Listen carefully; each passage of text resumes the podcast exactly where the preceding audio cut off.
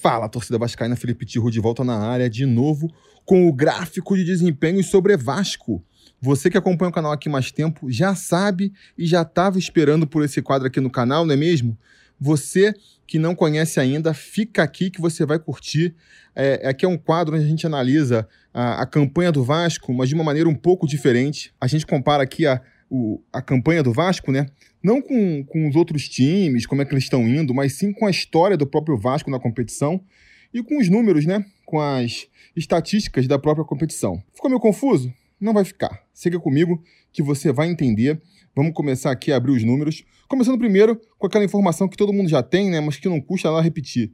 Depois de oito rodadas, o Vasco aí mesmo com um jogo a menos ocupa a quarta colocação com 14 pontos 11 gols feitos e apenas 5 gols sofridos, ou seja, um saldo aí de mais 6 gols, não é mesmo? Uma campanha que deixa a torcida muito animada e não por acaso, né? E não por coincidência e não sem motivo, porque, como vocês vão poder ver aqui no nosso gráfico de desempenho sobre Vasco, é um início de campanha muito promissor mesmo. A gente pode botar um monte aí de, de asteriscos, dizer que é sorte, dizer que foi a tabela, mas na frieza dos números, vocês vão ver aqui, cara, que é aí, pelo meu levantamento aqui, um dos melhores inícios de campeonato do Vasco na, na competição, na era dos pontos corridos aí, com 20 times, pelo menos, né? Quer ver? Olha só, vamos lá, vamos, vamos comparar aqui, ó, nosso quadro, vamos abrir o nosso quadro de melhores e piores campanhas do Vasco no Campeonato Brasileiro com 20 clubes. Vocês podem ver aí essas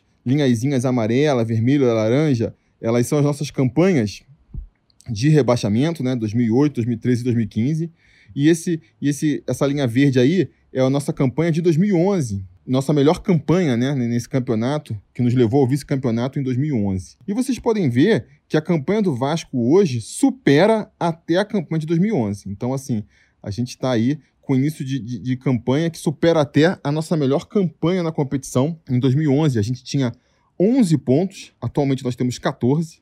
E aí, se for comparar com com as campanhas de rebaixamento, então, nem se fala, né?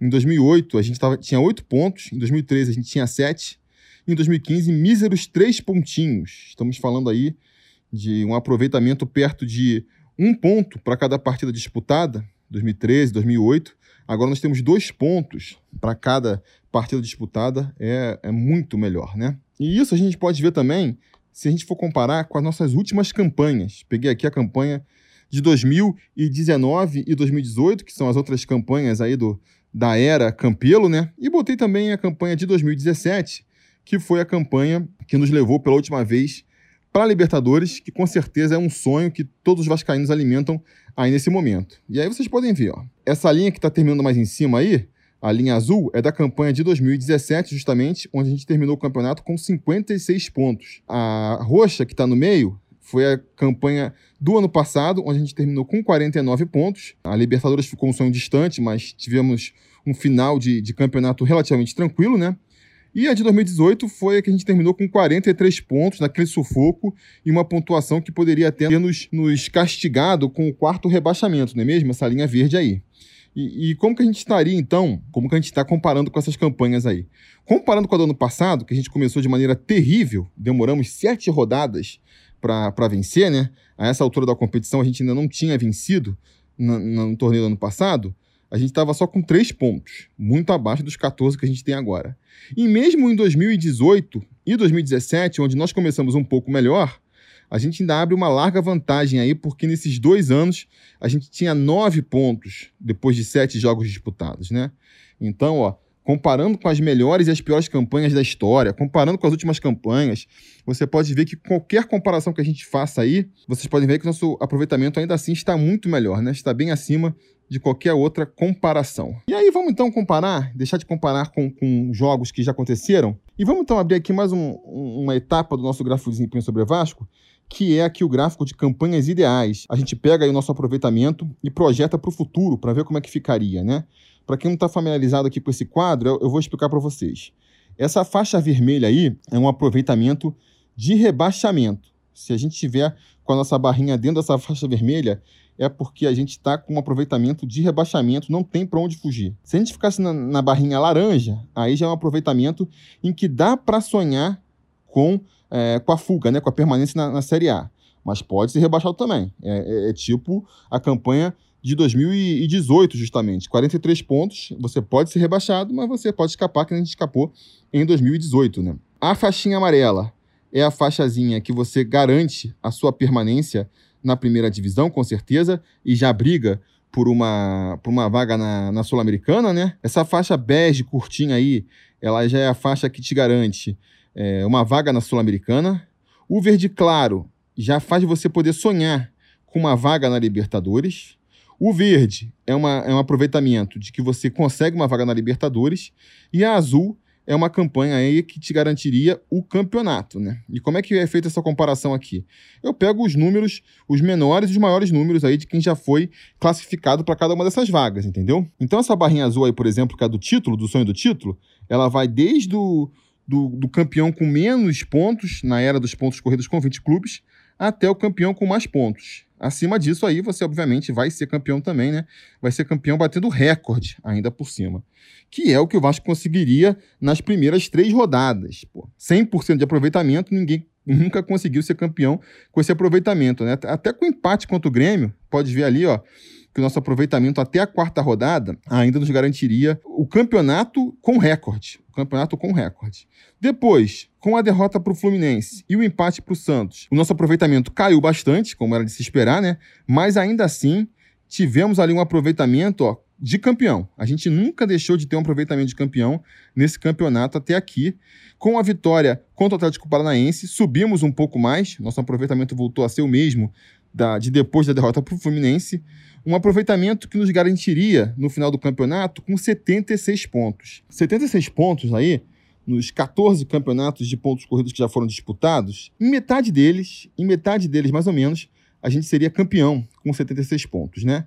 E num campeonato disputado, como promete ser esse, pode ser o caso de novo. Então, se a gente conseguir manter esse aproveitamento, a chance de nos sagrarmos campeões, ela é muito grande. A dificuldade toda é justamente essa. A gente está falando de um aproveitamento aí de 66,7%. É um aproveitamento muito difícil de ser mantido, não é mesmo? Mas finalmente, então, vamos abrir o último quadro aqui do nosso gráfico de desempenho sobre Vasco, o nosso termômetro aí de desempenho, né? Que a gente apelidava ali é, com um certo rancor de rebaixômetro nas temporadas anteriores, porque o que, que ele se representa aí? Esse termômetro ele faz o seguinte: ele mede aí, a, a barrinha branca que vocês estão vendo, é o nosso aproveitamento atual, e ele projeta, a partir do nosso aproveitamento atual, qual é o aproveitamento que a gente tem que manter para poder aí ter um aproveitamento que, que nos garanta na primeira divisão, que nos garanta numa eventual Libertadores, que nos garanta hum, brigando pelo título, não é mesmo? Então, funciona como um termômetro mesmo. Quanto mais barrinha vermelha tiver no termômetro, significa que maior tem que ser o nosso aproveitamento para a gente conseguir fugir do rebaixamento. Então, assim, o paciente está grave, né? E quanto mais verdinho tiver no nosso termômetro, significa que menor precisa ser nosso aproveitamento daqui para frente para a gente brigar aí por uma vaga na Libertadores, uma vaga para ser campeão. E como vocês podem ver aí, ó, a gente está com um aproveitamento bem bom, né?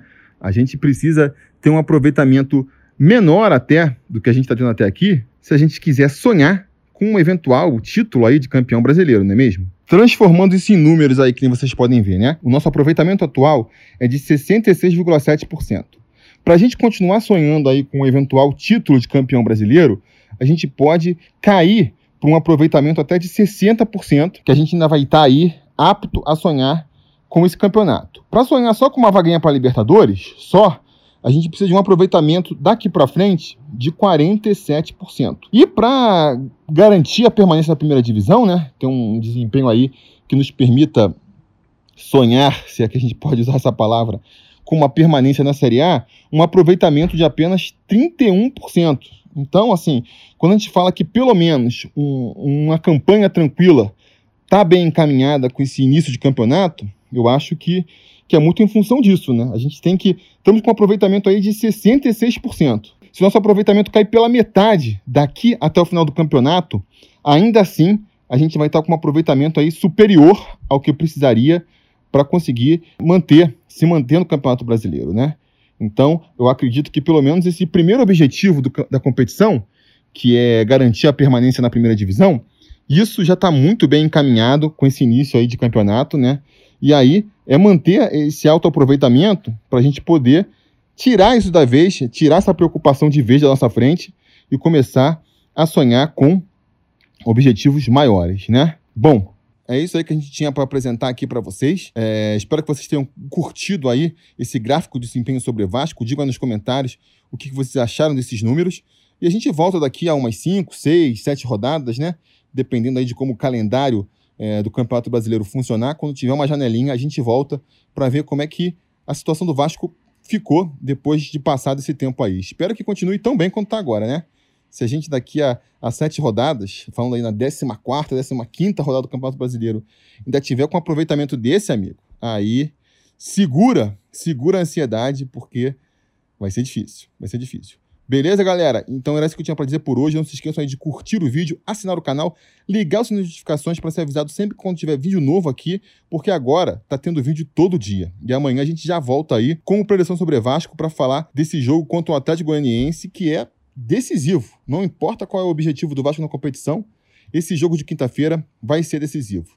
Espero contar com vocês então e até lá a gente vai se falando. A realização desse vídeo só foi possível graças ao apoio inestimável dos conselheiros do Sobre Vasco. Ajude você também ao Sobre Vasco continuar no ar, se tornando um apoiador em apoia.se barra ou sendo um membro do canal aqui no YouTube.